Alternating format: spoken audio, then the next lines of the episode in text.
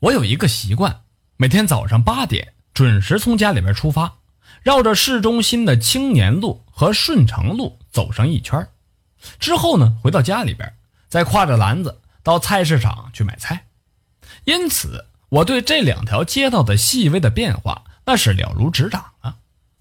这是两条含金量非常高的街，当然了，租金也高得吓人，那动辄就是几十万。一年几十万的租金可不是小商小贩能够承受得起的呀！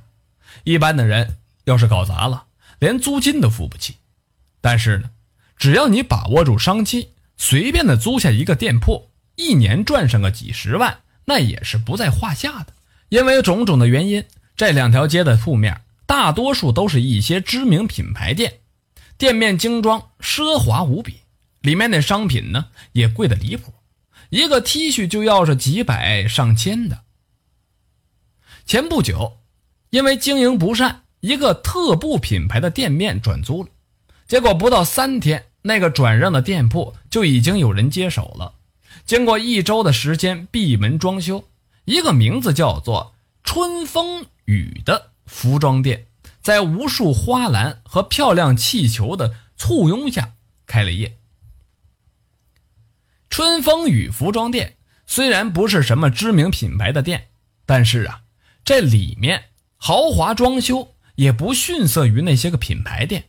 从装修的角度来看，这店的老板一定是一个有经验的商人，因为他知道在什么样的街道，自己的商店应该有个什么样的品味。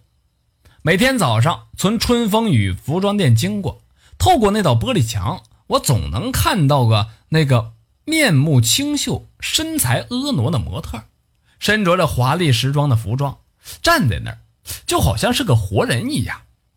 那个女模特站立的姿势，好像是在招呼着过路的行人，赶快进来看看。由于这春风雨服装店那不是卷帘门，而是那种钢化的玻璃门，所以不管什么时候站在外面都能够看到里面的情况。按理来说。春风雨服装店里边的生意啊，应该很红火的，至少说不应该冷清吧。可奇怪的是，进春风雨服装店的客人似乎很少，因为每次经过那儿，里面那两个女员工也是常常的伏在这柜台上睡着大觉。一天早上，早上八点钟，我准时的从家出发，沿着青年路和顺城路行走。在路过春风雨服装店的时候，我不经意之间往里边瞥了一眼，这一眼可吓死宝宝了。那个站立的女模特竟然朝着我微微一笑，我这头皮发麻，血液倒流啊！当时就打了一个寒颤，急忙的往前走。走了几步，我自嘲的笑了笑，自言自语的说着：“这不是自己吓自己吗？大清早上的，怎么会遇到这样的事儿呢？”一定是眼花产生幻觉了。再说了，昨天晚上自己没睡好，这没睡好是最容易产生幻觉的。我试着用最合逻辑的事实来说服自己，让自己呢不要害怕。就这样，隔了两天，我坐在小区的花园里边休息，楼下的张老太太挎着一个菜篮子朝我这边走了过来，开口就说道：“青青啊，我觉得那个春风雨服装店。”有问题，这不像是老张太太的风格啊！我认识她好几年了，她可不会乱说话。我就一脸惊奇的问道：“有什么问题啊？”老张太太就着急了：“我我说的不是生意的问题。”我就跟她说：“难不成那那里边还有鬼不成？”老张太太一脸的惊愕：“青青啊，你也发觉那里边有鬼呀？”我当时就哈哈一笑啊，我乱说的。这一个大街上的店铺怎么会有鬼呢？一定是您老人家呀看眼花了吧？青青啊，你这个死孩子，都没个正经的。我说的是真的，我真的看到里面闹鬼。我依旧笑着说：“那您到底看到什么了？说来我听听。”这老张太太又是一脸的惊愕，凑近了我的身子。生怕有人听见似的，我跟你说啊，那天晚上都十点多了，好多的店铺都打烊了。我从我闺女那儿回来，路过那春风雨服装店的时候，我恍惚的看到里边有人在走动。你说这铺面都打烊了，里面还有人，难道是小偷？我悄悄的走过去啊，偷偷的躲在那柱子旁边瞅着。那一个穿着时尚衣裳的女人正弯着腰，像小孩躲猫猫似的，在那挂着衣服下面穿梭着。穿梭了一会儿，那女的竟然像鱼一样在地上扭来扭去的。我当时哈哈大笑起来，打断了老张太太的话：“也许是老板娘在店里边跟孩子玩呢吧？”你净瞎说！你等我把事情说完了呀。你就觉得奇怪了，老张太太捏了我一把，然后继续说：“那女的在地上扭来扭去的，我就觉得特别的好奇，但是也没多想。那女的扭了一会儿呢，竟然从地上爬了起来，我的妈呀，可吓死我了！那个女人竟然是站在玻璃窗后边的那个模特啊。”我也不敢相信自己的眼睛了，但是后来发生的那一幕，确实证实了我老太太没有看错。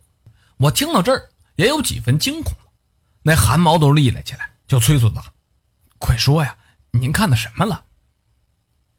我看到那个女人跑到玻璃墙后边，往那儿一站。又变成了那个女模特，站着就不动了。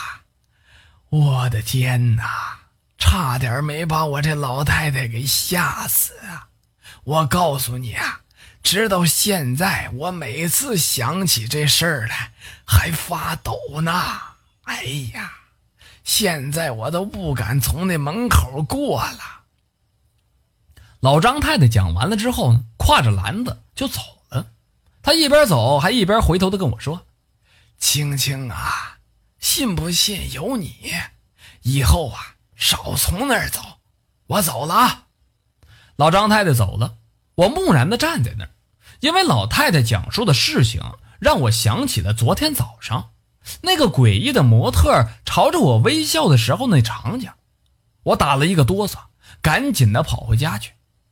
过了一个星期，有一天晚上。因为家里边有点事儿，我跟老公吵了一架，一直吵到了半夜。我一气之下摔上门，离家出走了。这老公也是个犟脾气，他根本就把我不把我离家出走这事儿啊当一回事儿。我带着一身的怒气走出了家门，没意识到啊我在大街上瞎走着，可是不知不觉的已经走到了那个春风雨服装店的门口。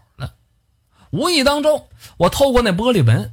往里边看到了两个黑影，那行为特别的诡异，我就被吸引了，一时竟然忘了生气了。我悄悄地躲在门柱下边偷看，里边是两个男人，一个三十出头，手里边拿着一把砍刀，另一个穿着一身道袍。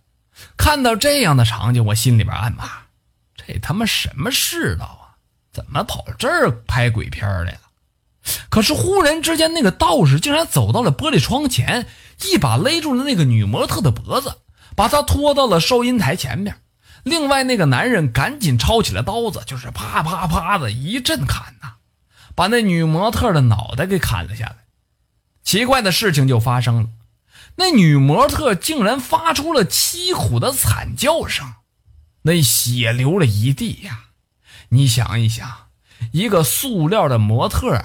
脑袋被砍下来了，而且还流了一地的鲜血，那得是一个什么场面呢？那个中年男人继续挥舞着砍刀，将女模特砍了稀碎。结果第二天，春风雨服装店正常营业，只有那个女模特不见了踪影。